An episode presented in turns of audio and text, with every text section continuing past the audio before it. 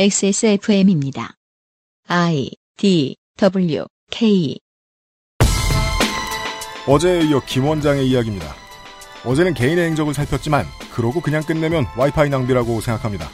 그로 인해 가중된 고통을 받아온 사람들 또한 김 원장이 지속적으로 옳지 않은 행동을 할 수 있는 근거가 된 시스템의 맹점을 생각해 봅니다.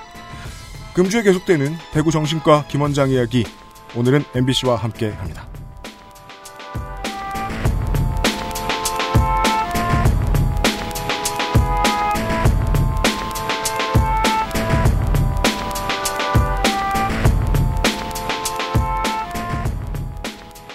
XSFM의 시사교양 프로그램 그것은 알기 싫다 321회 금요일 순서에서 인사드립니다. XSFM의 유승균 책임 프로듀서고요. 어, 제 이야기 정리하느라 에, 머릿속이 한 주일 동안 김현철로 가득, 타, 가득 차 있는 어, 윤세민 에디터 그대로 앉아 있고요. 네 안녕하십니까 윤세민입니다.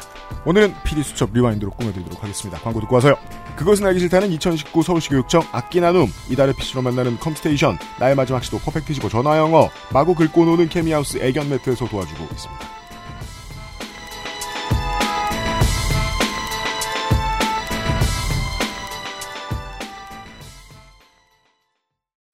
카카오톡으로 지난 수업 내용을 확인하고 반복해서 연습할 수 있습니다.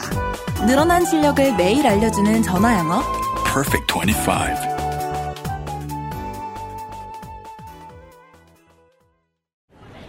천만의 집, 이천만의 생활터전 서울.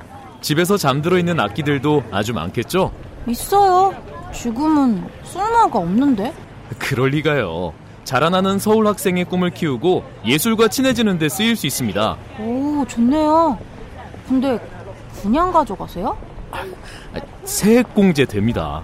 오, 근데 이걸 어떻게 두려요? 아름다운 가게로 방문하셔서 접수하시면 됩니다. 오, 근데 제 건 피아노인데. 종로 낙원 악기상가에서 무거운 악기를 직접 수거합니다. 오, 근데 조율한 지 되게 오래됐는데. 새 악기보다 비싸지만 않다면 수리 후에 서울 학생을 찾아가도록 할 겁니다. 오, 괜찮네. 그럼 있잖아요. 제가 집에 저기 검색창에 서울 시민 악기 나눔을 검색하셔도 되는데. 서울 학생을 위한 악기 나눔 캠페인은 서울시 교육청이 우리 아이들의 꿈과 함께합니다.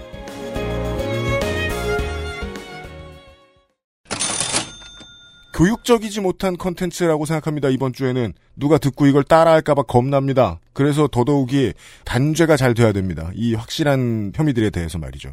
교육적인 내용이 전혀 아니기 때문에 광고는 교육청 광고를 하겠습니다. 네 교육적인 내용이 전혀 아니기 때문에 교육청에서 반성을 했습니다. 네. 아, 아, 저 6월 1일 행사. 네. 네 교육청에서 저희한테 편지를 보냈습니다. 네. 안녕하세요 서울시 교육청 김땡땡 주무관입니다. 안녕하세요.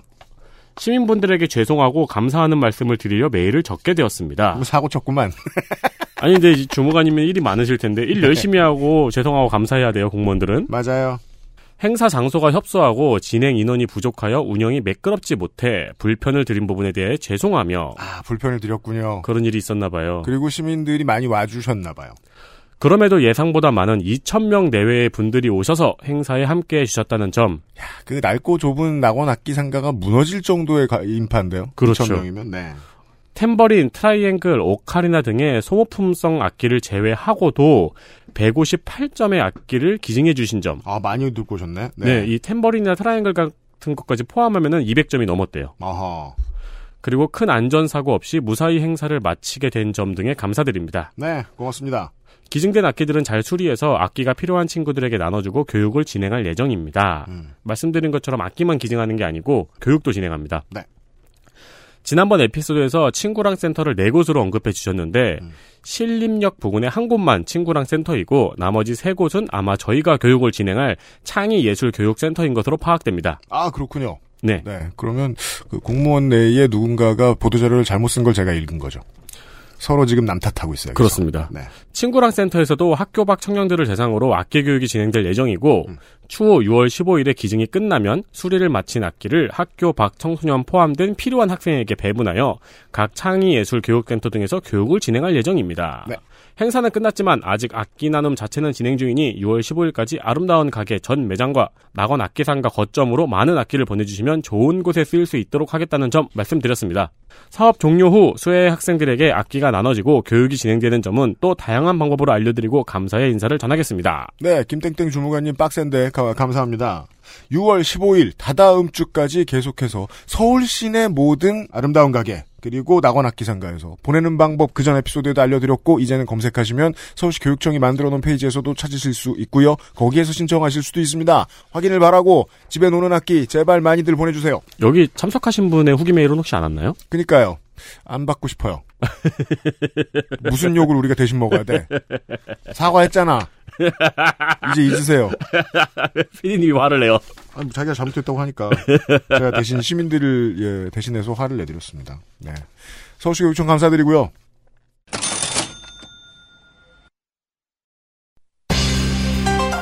저널리즘이 해석하는 저널리즘 PD 수첩 rewind 코너 이름을 살짝 바꿨죠. 저널리즘을 말하는 저널리즘 어, PD 수첩 rewind 시간입니다. 어, 왜냐하면 빨아들일 이유는 없는데 그 얘기는 하고 싶어요. 저는 어, 저널리즘 분야와 관련하여 PD 수첩 팀이 고수에 가깝다고 생각합니다. 음. 예, 이번 편을 보고 특히 경악했습니다. 네. 그 이유로 오늘 차차 얘기해 드릴 수 있도록 하겠고요. 예. 그 팀의 예, 조타수인 박건식 팩트체크 팀장님 오랜만입니다. 예, 반갑습니다. 네. 밑에 PD들이 다 안 나온다 그래서 책임자가 끌려왔습니다. 죄송합니다. 아니, 네. 네. 팩트체크 팀장님이 팩트체크에도 관련된 일을 하지만 사실 그 제가 따로 이제 말씀 나눠보면 거의 PD 수첩 관련된 모든 일을 하시잖아요. 사실은 지난해 조계종 할 때 여기 나왔었는데 예, 끌려 나가셨을 때, 예. 그 체크 팀장이었잖아요. 네. 지금은 포장이 됐어요. 뭐가 돼? 아, 부장님. 아, 네. 아, 영전. 네. 살짝 축하드립니다. 축하드립니다. 아, 어, 부장님으로 불러야 되겠네. 예. 관계 없습니다. 큰 회사에서는 그거 틀리면 막 삐지고 그런다, 부장님. 아니 아니 지금 오늘 그러면 난리 아, 나요. 거예요? 네. 아무튼. 그래서 이제 전날 밤에 네. 당일날에 계속 편집할 때도 네. 같이 계실 거 아니에요. 부장님께서도. 네, 그렇습니다. 네. 같이 보고 같이 회의하고 네. 어, 마지막 편집할 때도 최종 검수까지 하죠. 네. 그래서 처음에 보자마자 든 생각이 그거였거든요. 네. 본인의 셀카도 나오고 본인 찍힌 영상도 나오는데 김현철 원장에 음. 그 독특한 이상한 어투로 말하는 영어 셀카가 계속 나오거든요. 편집에. 네, 저희도 그게 궁금했어요. 이분이 어, 좀 왜 영어로 계속 그 유튜브를 진행할까? 누가 네. 볼 거라고? Just come, just come, just walk around, and then, and this is my 그런데 clinic. 보이는 게 전부가 아니었습니다. 매사에 하는 말들이 음담패설이고 뭐 땡땡님 옷을 좀 뭐 야하게 입고 왔다 뭐 다 Okay, okay, see this, see, see me, look at me. Okay, lots of people, lots of people. 한 정신과 의사를 둘러싼 진실 게임. 과연 그는 어떤 의사일까요? 저도 정확히 그 PD가 안 물어봤어요 그 부분은. 음. 근데 아마 좀 해외에 있는 분들까지 좀 고려한 게 아닐까라는 생각을 합니다. 그 되게 착하게 말씀해 주시네요. 아니면 또 뭐 국내에 보면 약간 뭐 좀 많은 지식을 갖고 음. 있는 음. 것처럼 또 시청자 이용자에게 보이기 위해서 아닐까 그 짐작을 하죠. 손가락 튕기는 거 예. 되게 신기하게 약간 괴기스럽잖아요. 네네. 아, 어제 했던 얘기하고 비슷하네요. 이게 뭐 좋아하는 분들에겐 또 매력일 수 있죠. 그렇죠. 네네. 허세의 일환. 네. 왜냐면 소셜에서 관심 끌기 좋아하는 이런 거 즐기는 사람들 취재하는 거 사실 PD 수첩 팀이 전 별로 안 좋아한다고 생각해요. 보통은 이제 막 이상한 개인 찾아서 보여주는 것 같고. 어, 저희는 이걸 그 어떤 김현철 원장 개인에 맞춘 건 아니고요. 네. 어, 그루밍이라는 새로 나타난 사회 현상을 보려고 한 거예요. 근데 그 중에 이제 저에게 제보가 온 게, 어, 공교롭게 김현철 원장이어서 김현철 원장을 다룬 것이죠. 어, 한 10년 전입니다. 96년쯤 됐을 건데. 네. 10년이 더 됐나요? 20년 이네요 좀- 네. 그때 시사 매거진 2580에서 음. 스토킹이라는 음, 범죄 그 당시에는 네. 다뤘어요. 네. 근데 사람들이 다 이상하게 생각했어요. 저게 뭐 범죄야? 그냥 집 앞에서 기다리고 전화를 계속하고 그렇죠. 예. 우리 지금 그루밍 성범죄에 대해서 그렇게 생각하는 사람 많잖아요. 그렇죠. 열 번 찍어 안 넘어가는 나무 없다 이렇게 말했는데 우리는 옛날에 그걸 정성으로 생각했거든요. 나에게 오르게 하려면 음. 끊임없이 집을 찾아가고 초인종을 누르고 계속 하다 보면 여자의 마음이 바뀌겠지. 근데 이게 당해봐야 알지 이게 범죄인 걸. 예. 그게 남자의 마음이었고요. 네. 여자의 마음에는 굉장히 어떤 고통이고 범죄일 수 있었는데 그 당시만 해도 이게 아무런 문제가 아니었어요. 음. 스토킹이라는 말 자체도 되게 이상했고. 네. 근데 저희 지금도 비슷하게 생각합니다. 지금 그루밍에 대해서도 금방 음, 말씀하신 것처럼 아니 이게 무슨 범죄야 서로 좋아하는데 강제로 한 것도 아니고 근데 제 기억에 그 당시 2580 방송은 사회적으로 좀 파장이 커서 결국 네. 입법까지 갔잖아요. 그렇습니다. 근데 처음에 반응은 그랬고요. 음. 지금은 스토킹이 범죄가 아니라고 생각하는 사람들이 거의 없습니다. 네. 그렇죠. 근데 그루밍도 지금은 초기로 조금 어, 댓글을 보면 그래요. 이게 뭐 서로 좋아했는데 음. 심지어는 여자가 먼저 좋아했다는데 이게 음. 왜 문제야? 네. 이렇게 생각하지만 아마 10년 뒤에는 이게 또. 광범위하게 국민 대부분 이거는 명확한 명백한 범죄라고 생각할 가능성이 있어서 이 현상에 주목한 겁니다. 그럼 이번 PD 수첩은 막 저런 막 관심 많이 받고 싶어하는 별종 종자 이런 사람을 다루고자 하는 그런 게 아니라 앞으로 사회에 그루밍 성범죄라는 개념을 이제 이제 소개하는 단계에 한 몫을 하고자 하는. 그렇습니다. 이게 그 우월적 지배 관계, 이게 육체적뿐만 아니라 네. 정신적 우월적 지배 관계 있을 때 어, 이게 범죄가 되느냐 아니냐 문제인데 이미 우리 사회에서 어, 종교 영역은 그렇게 인정이 됐어요. 음. 저희가 방송에서 다룬 만민중앙교회 네. 이재롱 목사. 이재롱 목사. 예, 1심 판결문을 보면 정확하게 그루밍 범죄에 대해서 어, 나와 있습니다. 네. 네. 우월적 지배관계, 빠져나올 수 있는 지배관계, 믿음을 이용해서 음. 성범죄를 저질렀다. 예. 만민중앙교회도 그렇거든요. 신도들이 강제로 당한 게 아니에요. 네. 자발적으로 들어갔어요. 음. 나올 수도 있었어요. 네. 근데 한 번이 아니라 여러 번 들어갔거든요. 그것도 어, 한꺼번에 여러 명이. 이재룡 목사처럼 그렇게 주장하죠. 어, 합의다. 다 동의했다. 근데 사법부는 준엄하게 깨졌습니다. 신도들의 믿음을 이용해서 우월적 지배관계, 정신적 지배관계를 이용해서 어, 성범죄를 저지른 것은 굉장히 중대한 범죄다. 판결문에 딱 명시했더라고요. 네, 그렇습니다. 15년형을 선고했어요. 네. 다음에 항소심은 더 낮춰줄 줄 알고 항소를 했는데 1년을 더 가중해서 16년형을 선고했습니다. 판결문 보니까 네. 아니 지금 이런 정황인데 항소를 하다니. 근데 우리 사회에서 이 네. 16년이라는 건 대단한 형벌이거든요. 그렇죠. 그렇죠. 어, 근데 이 정신적 지배 관계를 이용해서 파멸을 또는 고통에 이르게 한 것이 씻을 수 없는 어, 치명타를 준다. 이런 의미에서 중형을 선고했는데요. 이것이 지금 우리 정신과 의사 영역에서는 지금 처음 나타난 사례라서 저희가 중요하게 본 겁니다. 미국은 분명히 치료 종결 이후 2년까지 성적인 관계를 금지하고 있잖아요. 그러니까 그래서 그 사례를 PD 수첩에서 편집으로 내보냅니다. 예. 그 상담사 미국의 상담사가 자신에게 내방했던 이성 남성이죠 남성 환자를 강제 강제가 아니고 이제 그루밍을 통해서 어, 성관계를 계속해서 가졌던 그 상황 예. 법적 처벌의 대상이 됐고 예. 피해 남성의 주장이 그대로 받아들여져서 네. 네 근데 한국은 이제 도입 단계 음. 예. 사실은 이런 관계도 꽤 많습니다. 학생과 교수.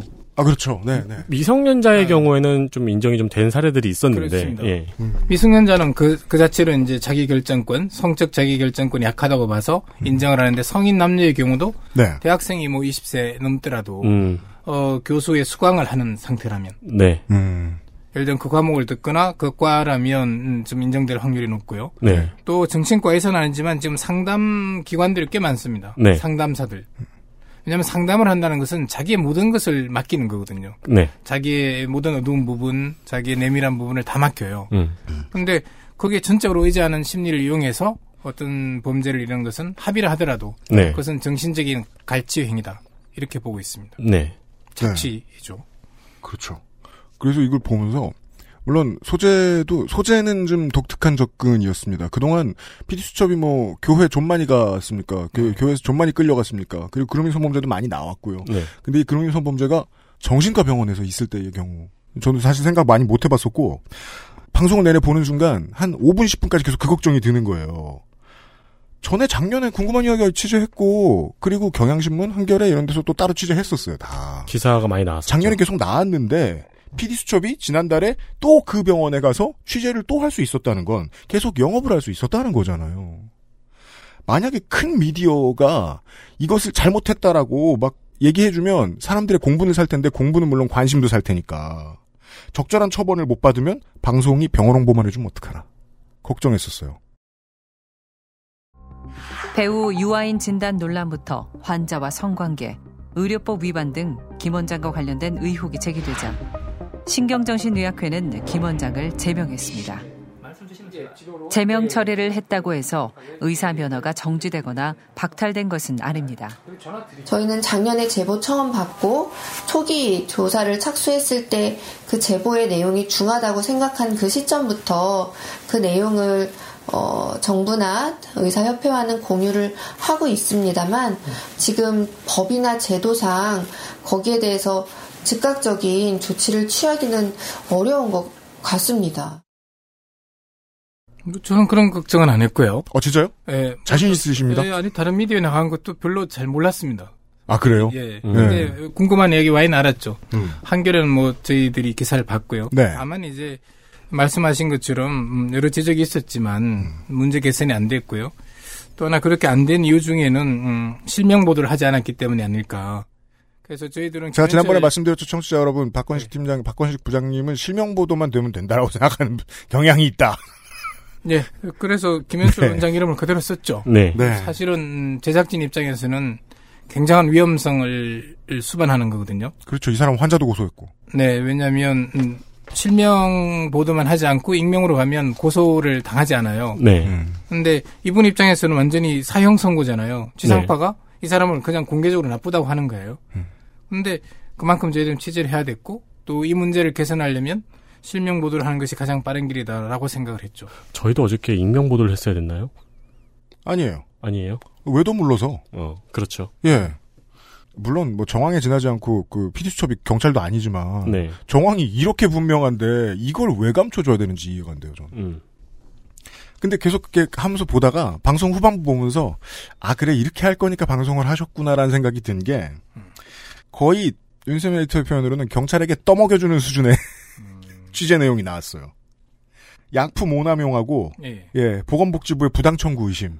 사실 저는 이거 생각도 안 해봤거든요. 왜냐하면 공보험 사기라는 말은 말만 들어도 무서워요. 이걸 실제로 했다는 걸 밝혀내셨잖아요.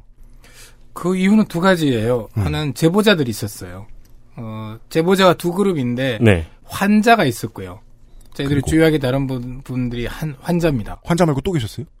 직원들이 있었습니다. 전 직원들. 예, 이미 나왔지만 어, 네. 그 근무했던 직원들이 있어서 아 성희롱 상시 있었다고 지금 증언해 주셨던 그분들. 네, 지금 재판 중이거든요. 네. 이분들이 경찰에 고소를 했고 이분들은 성희롱으로 어, 고소를 했습니다. 네. 그리고 그 안에 여러 가지 문제에 대해서 갑질에 가까운 행태가 있었다고 봤기 때문에 저희들한테 제보를 했었고요. 약품 오남용이나 아니면 건강보험 부당 청구 네. 이런 것들은 음, 직원들이 제보한 겁니다. 이제 직원 입장에서는 출근해서 자기가 환자 오는 걸 한 명도 못 봤는데 이미 진료가 100명이 돼 있다. 예, 예. 그래서 피디수첩 팀은 그날 그 병원의 CCTV를 확보해서 환자가 온, 한 명도 오지 않았다는 거를 그때 보여주셨잖아요. 네. 근데 결기 같더라고요. 그걸 또 CCTV를 끄집어낼 생각을 하시다니. 김현철 원장이 유튜브에 본인이 자랑을 해요. 하루에 네. 100명씩 본다고. 근데 이게 말이 안 되잖아요.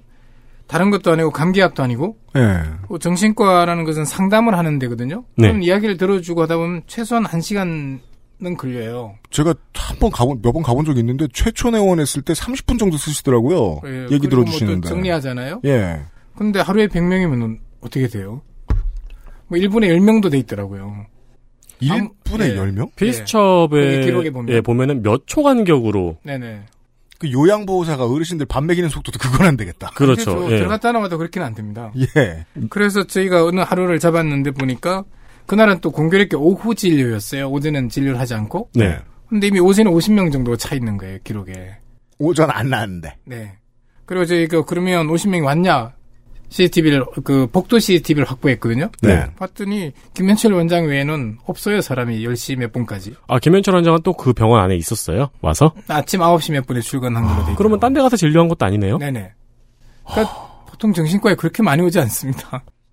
그, 그것도 그렇고요. 어, 그것도 그렇고요, 네. 예, 정신과 병원 가면 조용하잖아. 예. 인산 인해야 될 거 아니에요, 그러면. 그러면 이 100명에 해당하는 어떤 내용에 대해서 어, 국민건강보험공단 또는 뭐 심평원에 청구를 했다는 거거든요. 네.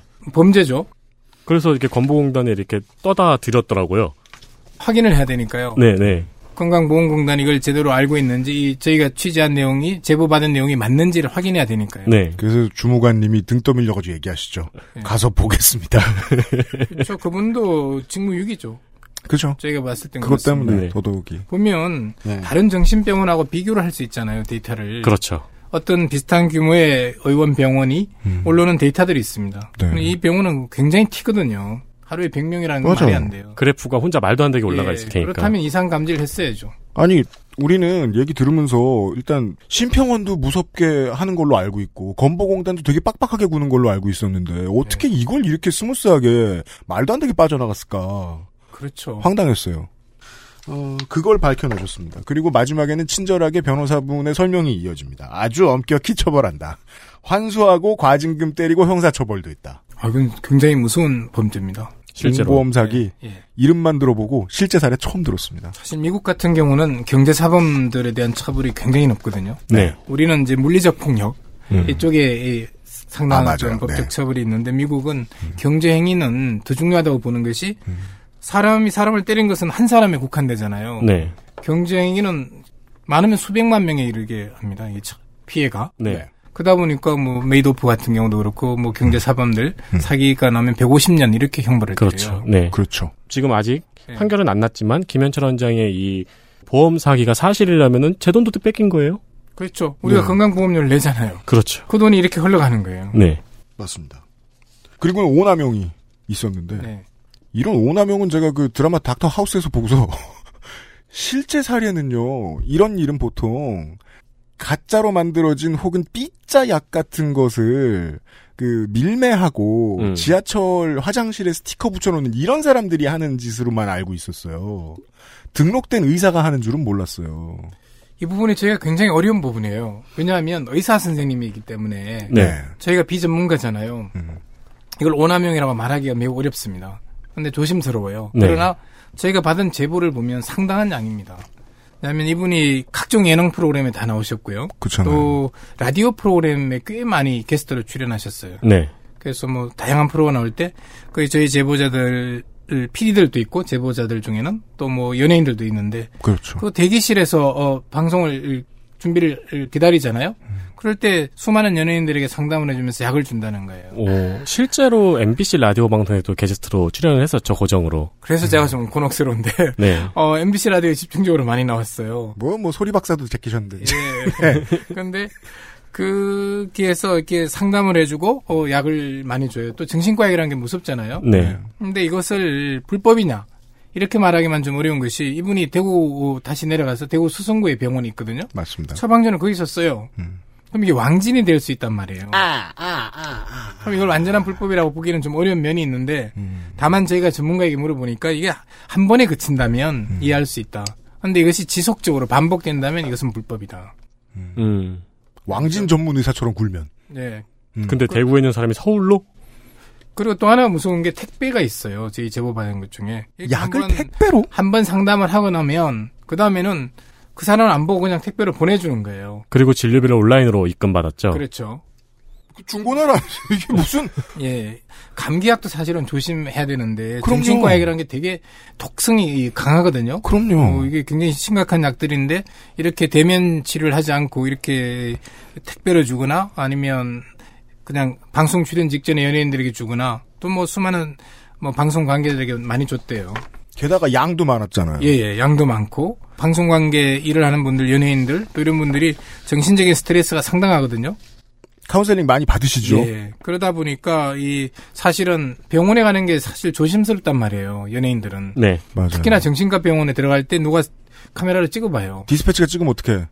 음. 아. 근데 이게 좀 치명타거든요. 네. 그래서 가장 중요한 게 정신과 상담은 익명성이 제일 중요해요. 그렇죠. 몰래 가는 거. 근데 이분이 연예인 대기실에서 다 해결해 준단 말이에요. 그리고 또 대기실에 앉아 있으면 토크쇼 어. 같은 거 하기 전에 전문가들 네. 앉아 있으면 자기가 전문 분야 얘기 말 걸어주고 연예인들은 친절이 생명이니까.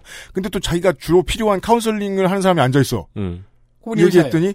어. 약 얘기 막 거침없이 해. 예. 왜냐면 약 많은 거 동영상으로 찍어서 올리는 사람이니까 그리고 이분이 또 뭐 예능 프로를 통해서 신뢰도도 네. 상당히 얻었단 말이에요. 분위기가 상상이 되네요. 그러니까 뭐 너도 나도죠. 음. 그리고 또 뭐 저희가 방송 나가고도 연예인들한테 제보한데 나한테도 많이 제안이 왔다. 음. 그리고 택배 나라는 것도 봤다. 죄송합니다. 제안이요? 예, 뭐 이렇게 약 주겠다고. 그, 그 연예인이 얘 옆에 있으니까 말건 그런 무연 수준이 아니라 예. 제안이면 의사가 제안을 한 거면 영업입니다.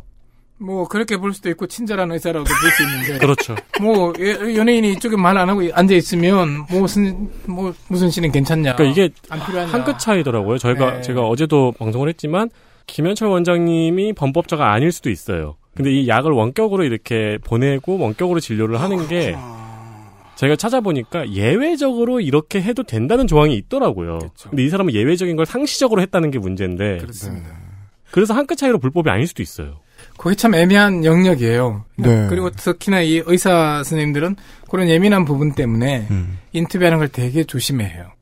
안 해주잖아요. 예, 예. 그래서 그 부분이 저에게 좀 어려웠고요. 그러니까 나는 모른다나 확인할 수 없는 부분이다라고 의사 선생님들 많이 말씀하시는데. 왜냐면 그 현장을 안 봤기 때문에 그렇죠.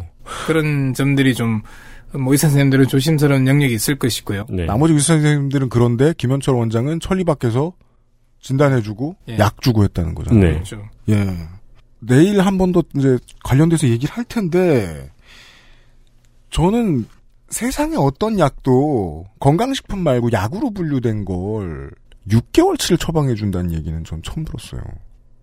그 전에 저희가 방송을 하려다가 못한 게 있거든요. 뭡니까? 근데 이게 대기업 회장 두 분이 걸려 있어요. 김현철 회장 자신이 처방해 줬다고 말하거든요. 김현철 원장이 예. 네. 아주 유명한 대기업이에요, 두 군데가. 대기업은 유명해요. 어, top one two예요. top one two. 어, 정말 정말 궁금하네요. 어디일까요? 근데 저희가 이, 이 김현철 원장이 자기가 처방해 줬다는 말만 듣고 네. 방송하기는 힘들었어요. 그렇죠. 왜냐하면 네. 상대가 받을 치명타가 있거든요. 네. 왜냐하면 네. 그분들이 정신과 약을 어, 몰래 받았다. 음. 이거는 음, 간단한 문제가 아니기 때문에 그렇죠. 저희가 뭐 여러 가지 그 확인을 하려고 했지만 확인이 잘 안 됐고요. 처방전을 써준 사람이야 실명 보도할 수 있지만 그걸 써서 받아간 사람이 실명 보도 대상은 아니니까. 네네. 그리고 본인이 그 어, 직원들과의 단톡방에 그걸 올렸어요. 자기가 처방해줬다고. 음. 근데 흔적 잘 남겨요. 예, 네. 그것을 이제 자기 과실일 수도 있기 때문에 네. 저희가 처방전을 확보한 것도 아니고 그건 음. 개인 정 보잖아요. 아. 또 그것이 또 바람직하냐? 금방 말씀하신 것처럼 그런 네. 문제 때문에 어좀 음, 보도를 하지 않았는데 네. 또 거짓말일 수도 있고요. 김현철 네, 원장이. 조심하는 영역은 이게 자칫하면 마약과 또 정신과 약의 경계가 흐릿하거든요. 네. 맞아요. 그래서 그런 점도 사실 좀 의심을 했습니다만 음. 저희 취재력의 한계 때문에 취재 기간의 한계 때문에 일단은 보류하고 있습니다. 그 개인의 브라바도가 네. 향정신성 의약품을 막 마구 남용하는 상황으로 번져 버렸어요. 미국도 그런 경우가 좀 있어요. 어, 약들을 그 옛날에는 사실 뭐 감기약에서도 그걸 빼서 네. 마약 비슷하게 네. 써- 썼거든요. 래퍼들이요. 예. 음. 그리고 요즘에 뭐 미국의 월스트리트 근무하는 직원들이 워낙 스트레스가 많으니까 프로작이라든지 이런 정신과 약들을 막 방송 중에도 먹어요. 스트레스 받는다고 그러고 그 자리에서 음. 꺼내서 먹고 네. 이러는데 그럴 정도로 정신과 약들이 꽤 남용되는 면들이 있습니다. 음. 근데 네. 이것을 어, 엄격히 절제해야 되는 의무는 의사에게 있는데 음. 의사 자신이 먼저 이것을 다른 분들에게 많이 주고 했다는 것은 문제라고 볼 수 있죠. 그러게요. 남용이라는 풍토에 편승하기 좋은 사회네요. 네. 음. 그, 김 원장, 그, 이제, 이중각 PD이시지요? 담당 PD가 예, 이 예. 프로그램에. 좀 해외가 이 있습니다. 예. 어, 오남용 문제에 대해서 지적을 하세요. 앞에 인터뷰를 하시면서. 네, 예. 김현철 원장한테. 네. 그랬더니, 김현철 원장이 예의 그 흐릿한 눈으로 째려봐요. 음. 그렇죠. 그러면서, 오남용이라고 말씀하시는 것은 저한테 큰 모독입니다. 김 원장은 약물 처방의 의무를 제기하자 매우 불쾌했습니다. 약물 처방을 오남용할 수 있는 그런 복용 지도라든가 그런 말씀을 했기 때문에 이런 부분들이 오남용이라고 말씀하시는 건 저한테 큰 모독입니다. 다른 쌤들은 이해 못하실 거예요. 약간 연극의 한 장면 같았죠. 되게 좀 시겁했던 게, 어, 모독이면 자기가 신이어야 돼요, 지금. 근데 의사도 아닌 사람이 어떻게 아냐 이거죠 오남용에 대해서 음. 전문가도 어. 아닌 사람이 전문가에게 네가 감히 오남용이라고 말하냐 뭐 이런 취지라고 해석했습니다. 네. 아, 그거 배명준 교수하고 비슷한 태도인데. 그렇습니다. 그렇죠. 네. 내가 25년간 쌓아 올린 내가 노벨상도 받을 뻔한 사람인데 이랬잖아요. 그러니까 이게 되게 신기한 답변이죠. 기자가 취재를 할 취재 활동을 하고 있는 사람이 언론이 오남용이 아닌가요라고 물어봤으면 전문가는 오남용이 아닌 이유를 설명을 해줘야 되는데 그렇죠. 오남용이라고 말씀하시는 건 저에게 큰 모독입니다. 네. 신기한 답변이죠. 아무튼 어, 약물 오남용과 어, 그리고 이 과잉 진료와 관련된 몇 가지들을 예, 그리고 예, 공보험 사기와 관련된 몇 가지들을 얘기를 해드렸고 앞부분은 그랬는데 이 성범죄 문제를 잠시 후에 좀 더 얘기를 좀그 부분 안 나눠보겠습니다. 했네요. 네. 6개월치. 6개월치? 아, 아, 네, 그렇죠, 맞아요, 맞아요. 이게 되게 큰 6개월치야. 문제예요. 저는 사실 그 얘기 해야 되겠다. 방송에서 좀 음, 깊게 다뤘어야 했는데 좀 아쉬웠던 부분이거든요. 왜냐하면 증언하신 피해자께서 봉투를 보여주셨어요. 그분은 인터뷰한 내내 약을 먹었어요. 불안해서. 약 중독에 걸려 있어요, 지금. 그분은 현재 다른 전문가에게 치료를 받고 계시죠. 예, 예. 음. 근데 이게 장기간 보통 그 특히나 정신과약은 항정신성 의약품이기 때문에 네. 조심해야 되거든요. 그럼요. 저희가 수면제도 한꺼번에 많이 안 주는 이유가 어, 이걸 여러 날을 받아가지고 한꺼번에 먹으면 죽어요. 매우 당연하죠. 네. 자살 시도할 때 많이 하지 않습니까? 네. 그래서 이 약은 엄격하게 그 복약 지도를 하는 것인데 음. 예외적으로 뭐 어떤 사람이 남극을 가야 된다든지 1년간 못 돌아오잖아요. 음. 그런 경우에서 이 사람이 어떤 건강 상태라든지 여러 가지 있다면 명쾌한 예외네요. 예. 그런 경우는 이제 장기간 음, 네. 약을 줄 수 있습니다. 음. 근데 정신과를 내방하는 환자에게 음. 6개월치를 준다는 것은 상상 초월이에요. 근데 이분은 특히나 자살 시도를 두 번이나 했어요. 그약 때문에. 예. 특히나 이 환자에겐 조심해야 되는데 그 안에 여러 가지 성분들이 뭐 2주, 3주 이상을 처방하지 말라는 그 기준들이 있거든요. 네. 식약처 기준들이 있는 약품들이 있습니다. 음. 근데도 불구하고 6개월 약을 줬다는 것은 되게 위험하고요. 그 다음에 네. 또 하나가 이분이 호르몬이 이 저하됐다 이렇게 처방을 했어요. 예. 혈액 검사를 통해서. 예. 그래서 계속 호르몬 약을 먹었는데 그러다 보니까 이 좀 방송에서 적절한지 모르지만 갑자기 젖이 나왔어요 이분이 임신 기간도 음. 아, 아, 닌데 그리고 온몸 상태가 계속 이상했던 거예요. 예. 그래서 어, 다른 정신과원 서울에 와서 종합병원에 와서 정신과 상담을 받았더니 네. 치료를 했더니 이게 이분이 아무 문제가 없었어요 호르몬 수치에서 네. 없었는데 김현철 원장이 이렇게 처방하는 바람에 이상이 생겼다고 하면서 음. 호르몬 그 투약을 중지시켰거든요. 그랬더니 몸이 다시 정상으로 돌아온 이건 거예요. 너무 무서운 얘기잖아요. 병원에서 네. 환자가 몸에 이상이 없었는데 이상이 있다고 엉뚱한 약을 계속 먹게 했다. 그 다른 병으로 얘기할 것 같으면 합병증이 나왔다. 그렇죠. 병이 더 심해지고 병세가. 그래서 이 갑상선 호르몬 수치가 정상이었는데 이 약을 먹는 바람에 오히려 기능이 떨어졌거든요. 그 사이에 이제 문제는 다시 정상으로 오긴 왔는데 이분이 이 밤에는 잠을 못 자요. 그러니까 자야 되는 약을 또 먹고 네. 그렇죠. 아침에 일어나면 몽롱하거든요. 음. 몽롱하니까 또 각성제 약을 먹는단 말이에요. 음. 계속 매일 약을 꽤 많이 먹다 보니까 약물로 의존 상태가 너무 심해서 거의 중독 상태에 와 있는 거고. 그게 중독 overdose가 항상 이어지고 있는. 예, 저 인터뷰할 때도 끊임없이 약을 먹고 있잖아요. 그니까요. 굉장히 심각한 후유증에 시달린 케이스입니다. 근데 그런 거면은요. 그래서 거기에 계셨던 간호사 선생님들, 조무사 선생님들도 증언 다 해주셨잖아요. 네. 본인도 그렇게 먹고 권한다. 아, 이거 먹는다고 안 죽어요. 배불러서 죽으면 죽을까 하면서 권한다고. 심지어 고카페인 음료랑 같이 먹으라고. 네네. 그 얘기를 흔히 한다는 거는요. 이 극단적인 위기에 처했던 이 약을 많이 먹는 바람에 자살 시도를 하게 되고 이틀 동안 기억이 끊기고 이런 사례가 그 발언해주신 PD 수첩 쪽에 제보해주신 그 한 분뿐이라고 생각하기가 너무 어렵다는 겁니다. 그렇죠. 근데 그 전에 이제 금방 말씀하신 건데 이분도 약을 많이 먹어요 김현철 원장도. 그래서 네. 어머니 아버지 뭐 가족 이름으로 약을 타서 네. 먹거든요. 그리고 금방 말씀하신 고카페인 음료하고 같이 먹으면 효과가 굉장히 폭발적으로 난다고 그래요. 네. 근데 후유증도 있습니다 이분이. 음.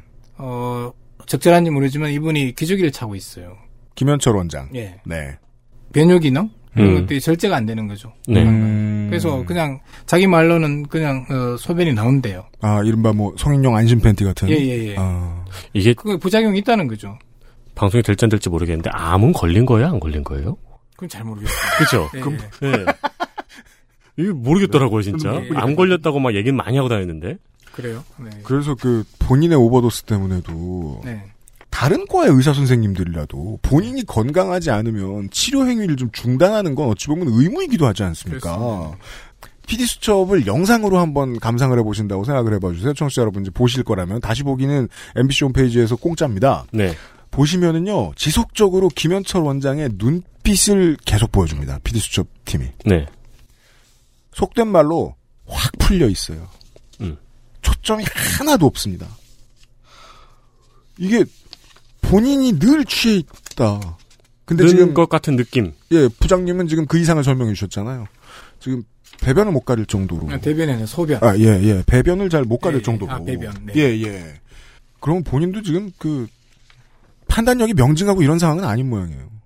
그 판단력과 직결되는지 모르겠지만 어쨌거나 예. 그 약이 약을 그렇게 남용하는 데 대한 부작용이 있다는 겁니다. 음. 어쨌건 그것이 어떤 절제 기능이 떨어진 거니까요. 네. 그렇죠. 네. 그런 얘기고요. XSFM입니다.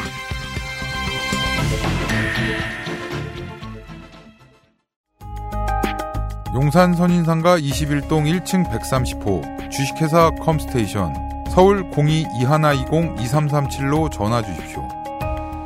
주식회사 컴스테이션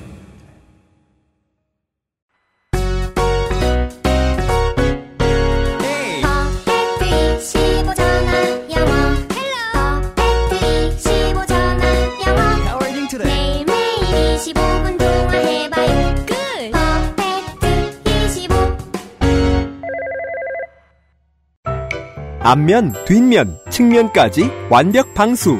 양면 사용으로 다양하게 꾸며보세요. 케미하우스 애견 매트.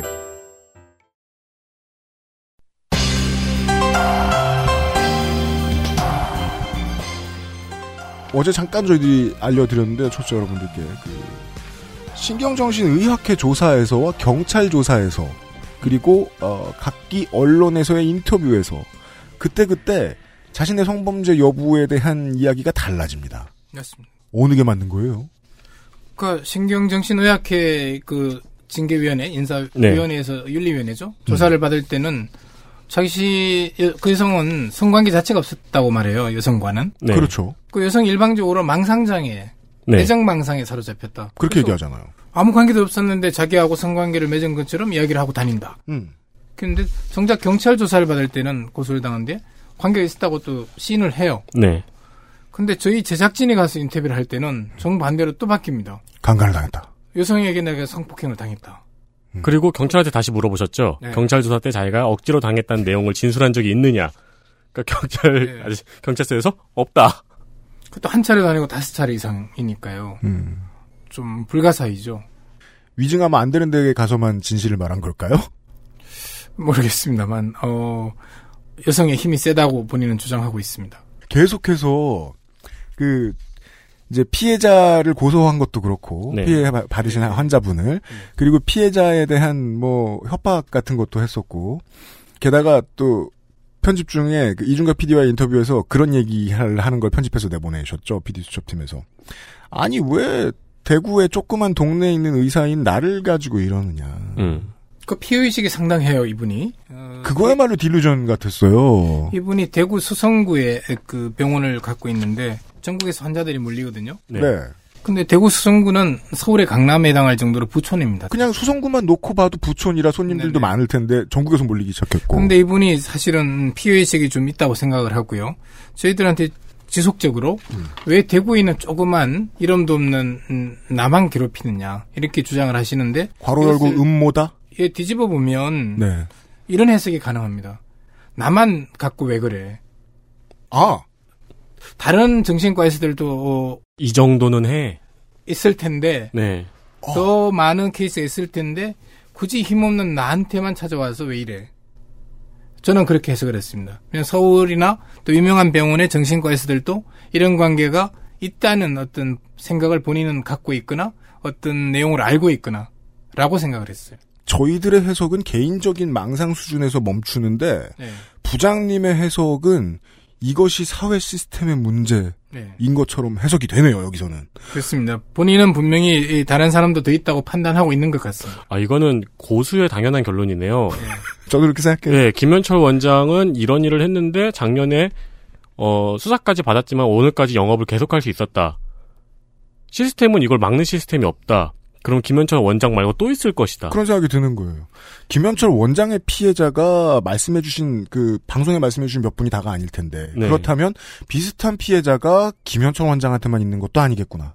뭐 그런 생각을 하고 있, 는게 아닌가라고 추론을 하고요. 네. 그 추론의 약간의 보강 증거를 말씀드리면 이분은 의사잖아요. 네. 근데 상담을 하는 직군이 의사만 있는 건 아니에요. 상담 기관들이 꽤 있습니다. 근데 현재 상당수의 상담 기관 유명 상담사들이 이런 문제로 지금 수사를 받거나 기소가 돼 있습니다. 또 재판을 받고 있는 경우도 있고요. 어. 그래서 굉장히 유명한 방송에 출연한 분들도 많은데 어, 기소가 돼 있는 경우가 꽤 있어요. 이런 문제라 하시면 우리가 쭉 나열해드렸던 약물 오남용이라든가 아니요, 성범죄. 그루밍 성범죄. 예, 그루밍 성범죄로. 음. 사- 뭐 상담 기관들은 약을 투약하거나 할 하긴 권한은 그렇죠. 없잖아요. 그루밍 성범죄. 예, 예. 또 하나 제가 느끼는 것이 그 상담 기관도 있지만 신학대에 상담과가 있어요. 신학대. 예, 네. 상담, 목회 상담 뭐 이렇게 있는데 거기에 신학대 교수들도 어, 상당 부분 또 저에게 제, 들어온 제보를 보면 그루밍 성범죄를 어, 어, 저지르고 있다.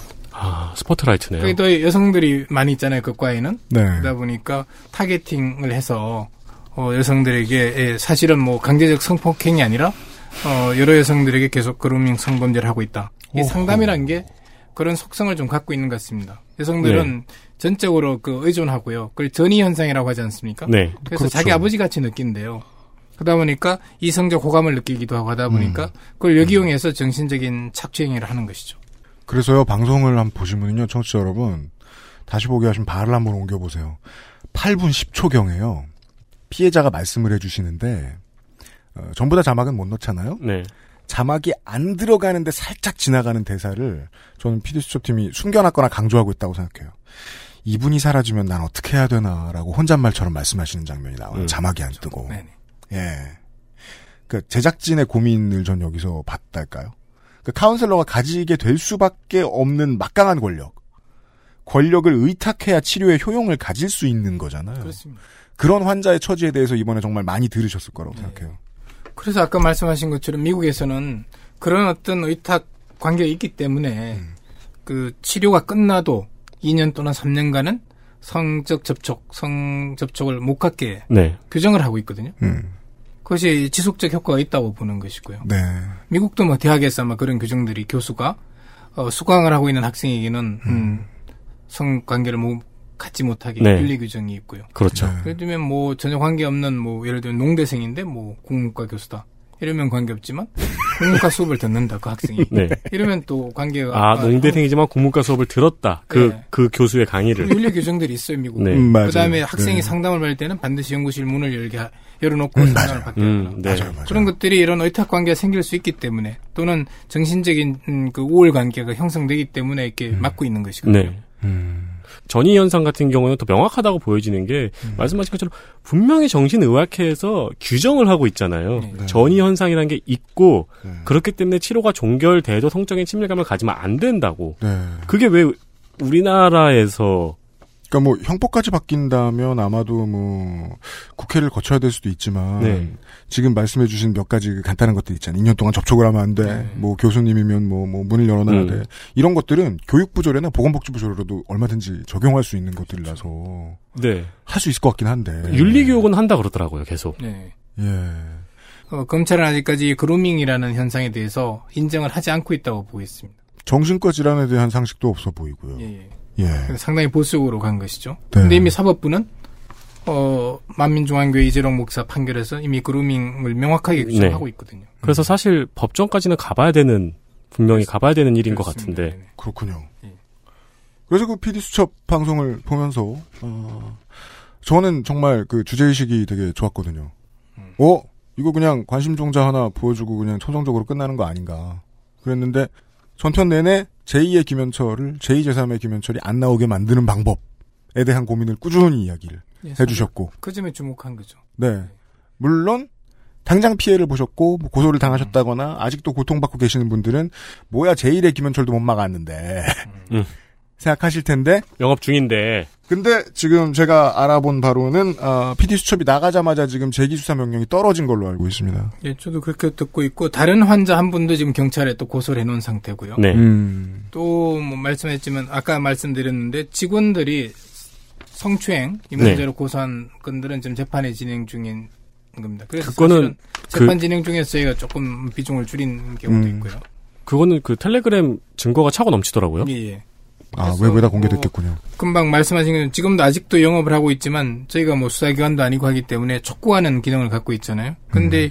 이 촉구를 여러 언론들이 하고 계속 지속적으로 하면 저는 이 문제가 해결될 거라고 생각하고 있습니다. 그렇습니다. 낡은 표현이죠. 경종. 경종. 예. 일벌백계. 음. 네. 정말로요. 제2, 제3의 김현철을 막기 위해서는 제1의 김현철이 처벌을 받아야 되고 네. PD수첩 이후에 그런 변화도 있다는 것까지 알려드렸습니다. 네. PD수첩 rewind 1196회와 관련된 이야기 필드 플레이어들이 나오지 않자 예, 윗사람이 질질 끌려왔습니다. 박건식 팀장이 오늘도 수고를 해주셨는데요. 그동안 못 봐가지고 예, 못 띄워드렸는데 4월에 한국 PD 대상 올해의 PD상 PD수첩이 탔습니다. 늦었지만 축하드려요. 네, 고맙습니다. 네. 근데 사람들이 많이 보는 건 보통 백상예술 대상이잖아요. 네. 아, 관련되는 건. 예. 여기 교양 작품상에는 PD수첩이 떨어지고 어, 저널리즘 토크쇼 제의가 탔습니다. 예, 그 장자연을 저희가 출품했는데 출품한 게 아니라 선정이 됐더라고요. 네. 네. 근데 최종에서는 이제 저널리즘 제이가 돼서 굉장히 뛰어난 프로그램이고 저도 거의 한 번도 빼놓지 않고 매번 생방송으로 보고 있습니다. 네. 그 프로와 PD 수첩의 접근의 차이나 가치관의 차이는 뭐라고 생각하세요? 저널리즘 토, 그 저널리즘 제의를 보면은 그건 되게 정말 시원한 프로잖아요. 예. 예. PD 수첩은 안 시원해요. 그런가요? 전뭐별 차이 없는 것 같은데.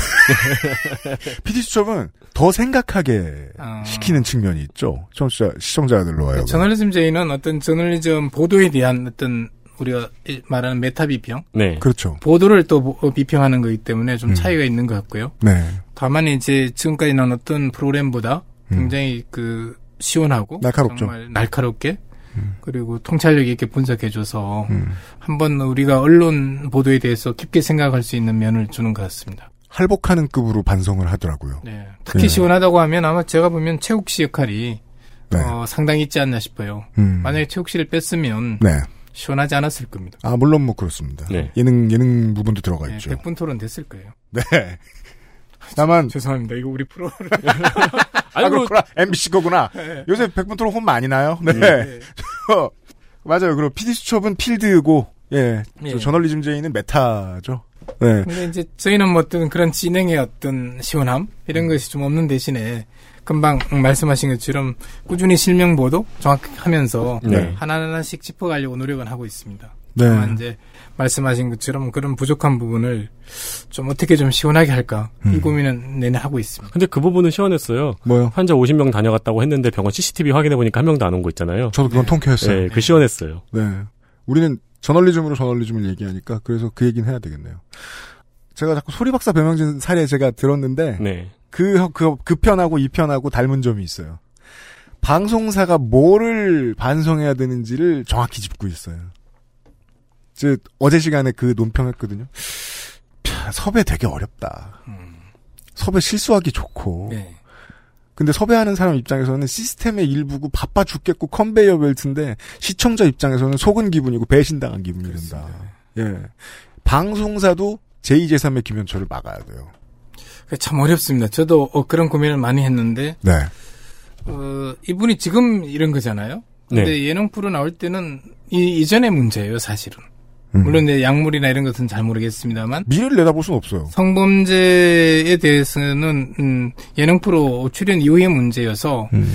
제가 이해하는 한 음, 또 들은 정보에 관한 한 음. 김현철 씨는 그 전까지는 큰 문제가 없었다는 얘기를 들었어요. 음. 최근에 좀 음, 여러 가지 이좀 음, 문제를 일으켰는데 문제를 일으키지 않은 기간에 예능 프로그램이 신이 그렇죠. 아닌 이상 그렇죠. 미래를 예측할 수는 없지 않습니까? 네. 네. 그래서 지금 음, 이 결과적으로 너무 과도하게 음. 비판하는 것도 좀, 음, 음. 좀 조심스러운 면이 있습니다. 네. 그럼에도 불구하고 예.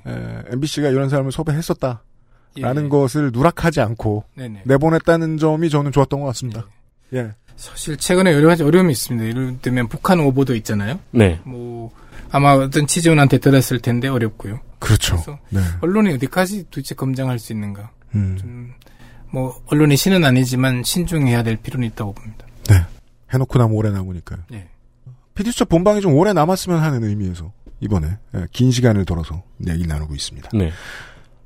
영전한 박건식 부장님 오늘 나와주셔서 감사합니다. 수고 많으셨습니다. 그 피디수첩은 뭐요? 홈페이지에 가면은 네. 이 프로그램은 공익적 차원에서 로그인 없이 무료로 볼 수 있다고 돼 있더라고요. 맞아요. 근데 궁금한 이야기는 아, 니더라고요 아 진짜 유료야? 네. 그래서 제가 뭔가 빡쳐가지고 그것이 알고 싶다를 가봤어요. 네. 근데 그건 또 무료더라고요. 아 그래요? 네. 비교 시사 영역이고요. 네. 궁금한 여기 와이는 교양 영역으로 보는 거고요. 네, 그런 것 같더라고요. 겸해서 보면 피디수첩 유튜브 채널 도 굉장히 유용합니다. 네. 구독 눌러주시고요. 비교 우위다 피디수첩이 수고 네. 신혜식 씨가 운영하는 뭐더라? 신의 한 신의 한 수. 네. 보니까 구독자가 70만 명이 넘더라고요. 그거는 뭐 장난 아니죠 이미. 아, 저희는 10만 명 음, 겨우 언론인은 다. 부러워요. 네. 많이 분발해야 됩니다. 네. 네. PD수첩 유튜브 구독 부탁드립니다. 박건식 부장님 오늘 감사합니다. 나와주셔서. 네, 고맙습니다. 수고하셨습니다. 수고하셨습니다. XSFM입니다.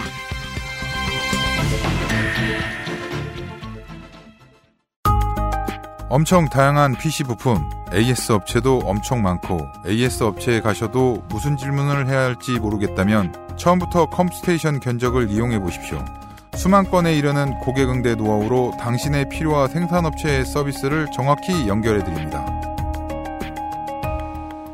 주식회사 컴스테이션 당신의 전공만 당신의 직업에 영향을 주는 건 아니죠. 예를 들면 전 팀파니스트는 아니지만 내 노력에 따라 사람들과 내가 함께 설레는 경험. 나로 인해 내 주변 사람들이 안정감을 느끼는 경험 같은 거요. 팀파니가 아니어도 배울 수 있겠지만 지금 직장에서도 제겐 이보다 나은 스승이 없네요.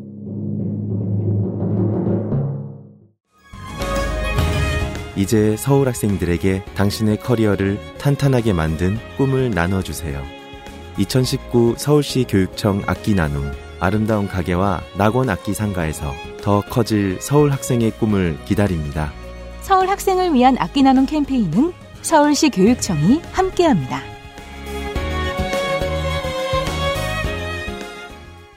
우리 아이들에게 꼭 필요한 거? 유해물질 안전기준 통과로 믿을 수 있는 미끄럼 방지로 넘어지지 않게 안전하게 음식물을 흘려도 잠깐 실례해도 쓱 닦아주면 그만. 강한 내구성과 보건력으로 짓궂은 아이들도 거뜬하게 어? 갖고 싶어? 사람과 함께 동물과 함께 케미하우스 애견 매트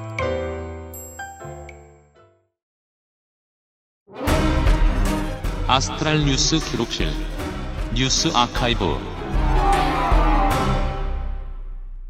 뉴스 아카이브하고 정리하겠습니다. 오늘. 네, 2014년 6월 7일 미국의 CIA가 트위터 개설을 하고 첫 tweet을 올렸습니다. 어 트위터 5주년이네요. 축하해요. 네. 2014년이면은 전 아마 이미 트위터 아이디도 까먹은 후인 것 같은데요. 네. 첫 트윗의 내용은 이것이 우리의 첫 tweet인지 확인도 부인도 해드릴 수 없습니다. 였습니다. 아, 또 담당자 좋은 사람 구했네요. 네.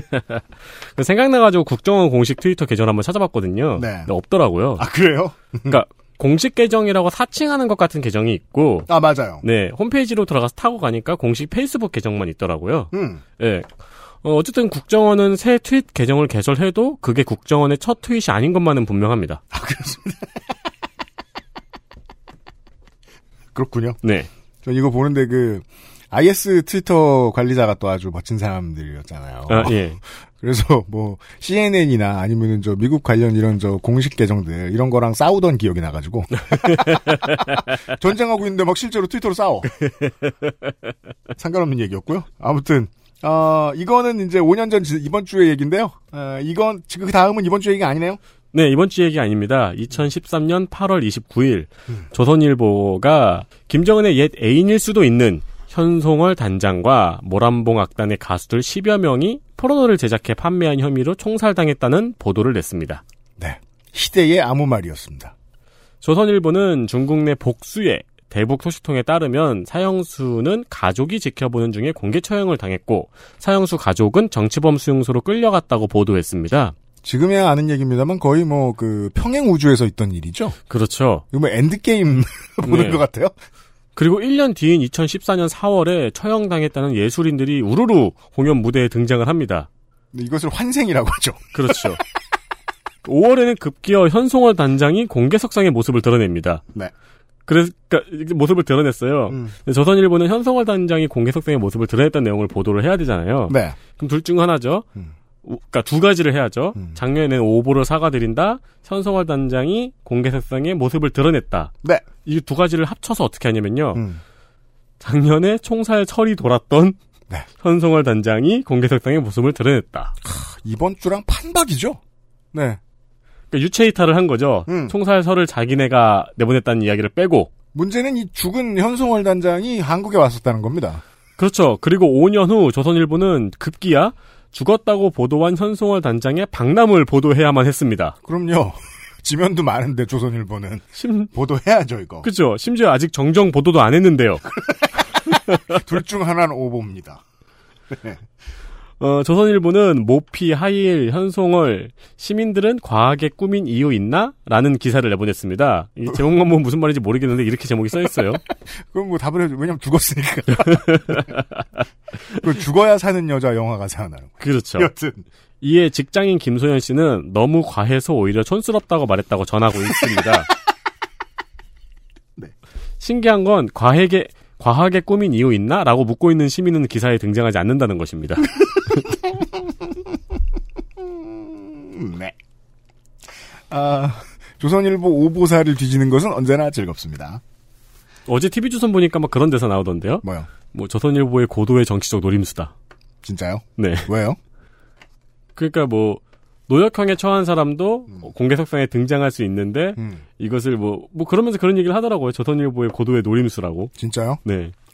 그러면 죽은 사람이 등장하는 것까지도? 죽은 사람이 살아난 것도? 네. 마지막은 뭡니까? 2015년 6월 7일 이재명 성남시장이 성남시에 있는 메르스 감염 의심자 정보를 페이스북에 공개했습니다. 이는 당시 방역 당국의 방침에 반대하는 결정이었고요. 감염 의심자의 거주지, 직장, 자녀가 다니는 초등학교까지 공개를 하고 그 처분 사항을 알렸습니다. 당시에 감염 당국이 워낙 욕을 신나게 먹고 있었죠. 네. 그렇기 때문에 별 말을 못했고 다른 서울이나 충남 등 다른 지자체도 메르스 대응에 있어서 지자체의 역할을 늘렸습니다. 의협에서는 병원과 환자 관련 정보를 환자를 진료가 있, 환자를 진료할 의무가 있는 의료인에게 줘야 한다는 것이지 모든 사람에게 공개해야 한다는 것은 아니다라는 입장을 표명했습니다. 어, 이 사안은 현재에도 감염병 대응 관련 논문에 등장하고 있습니다. 네. 개인정보 보호와 방역을 위한 조치를 대립을 하는 거죠. 이 두 가지 가치가. 개인정보 보호와 공공의 안전이라는. 해당 감염 위험자는 결국 음성 판정이 나왔거든요. 예, 이 점에서 최종 판정 전에 굳이 공개할 필요가 있었냐는 지적. 네. 그리고 방역 당국의 비공개 방침 때문에 오히려 유언비어와 근거 없는 공포가 확산되고 있었기에 공개하는 것이 맞았다는 지적이 대립하기도 했습니다. 그렇습니다. 네. 이때도 지금도 꾸준히 어, 이재명발 아젠다의 공통된 특성을 보여줍니다. 시원하고 다수가 오랫동안 원했던 것이며 그것을 이루어내는 과정에서 반드시 소수의 천부 권한 혹은 법적 권한을 고약하게 희생시킵니다. 이런 정치인을 찍는 것도 정치적으로 합리적인 선택일 순 있습니다. 네. 어, 그냥 그 일관성이 오랫동안 늘 보이니까 이번 네. 주에도 그런 일이 있지요. 네. 네. 정치인 이재명은 그, 어, 그 원칙에서 벗어나는 적이 없습니다. 네. 뉴스 아카이브입니다.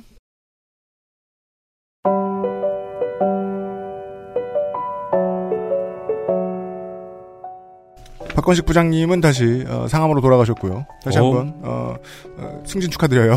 네. 네. 엄청 빨리 가시네요. 네. 바쁘신가 봐요. 네. 왜냐면 처음 만나뵀을 때는 어, 명함에 가로 열고 부장급 이렇게 써 있었거든요. 아, 그 진 같은 건가? 네. 아, 나 진짜 큰 회사는 너무 바보 같아. 뭐야 이게. 근데 이제 급 뛰셨나 봐요. 네. 그게 이제 군대에서 부장 진 같은 건가 봐요. 그런가 봐요. 네. 아무튼 아, 부장님이 된 박건식 PD와 함께 했고요. 네. 제가 계속 궁금했던 게 그거였거든요. 이거 그냥 선정보도가 안 되게 만들기 위해서 어떤 고민을 했는가. 음. 네. 고민을 PD 수첩팀이 충분히 했고 그래서 실제로 세상이 바뀌어 나갈 것 같다라는 게 제 예상입니다. 네. 물론 형법으로 들어가면은 국회가 움직여줘야 돼요. 근데 지금의 상황으로 봤을 때 오늘 우리가 나열한 이런 문제들을 법이 처단하려고 해서 국회가 움직이려면 음, 1년이 넘게 걸릴 겁니다. 그렇죠. 지금도 국회가 안 돌아가고 있고 어, 이미 총선 1년밖에 안 남았거든요. 네. 네. 빨리 해줄 거라는 생각이 잘 들지 않아요. 보건복지 소속의 의원들이. 음. 근데 그래도 이제 2021년, 22년 이때 되면은 이 논의가 점점 더 활발해지고 일반적인 이야기가 되지 않을까 싶습니다. 이런 걸 조심해라, 저런 걸 조심해라 하는. 네. 어, 이런 신호탄을 쏘아 올리는 건 언론이 있지만 언론이 짜잔하고 나타나기 위해서는요. 제보를 해주는 제보자가 너무 중요합니다. 네. 예. 그 제보자 중 한 분과 토요일 이 시간에 만나 뵙고 이야기를 좀 나누도록 하겠습니다. 내일 시간에 인사드리겠습니다. 윤세민 에디터 유승민 PD였습니다. 안녕히 계십시오. 안녕히 계십시오. XSFM입니다. I D W K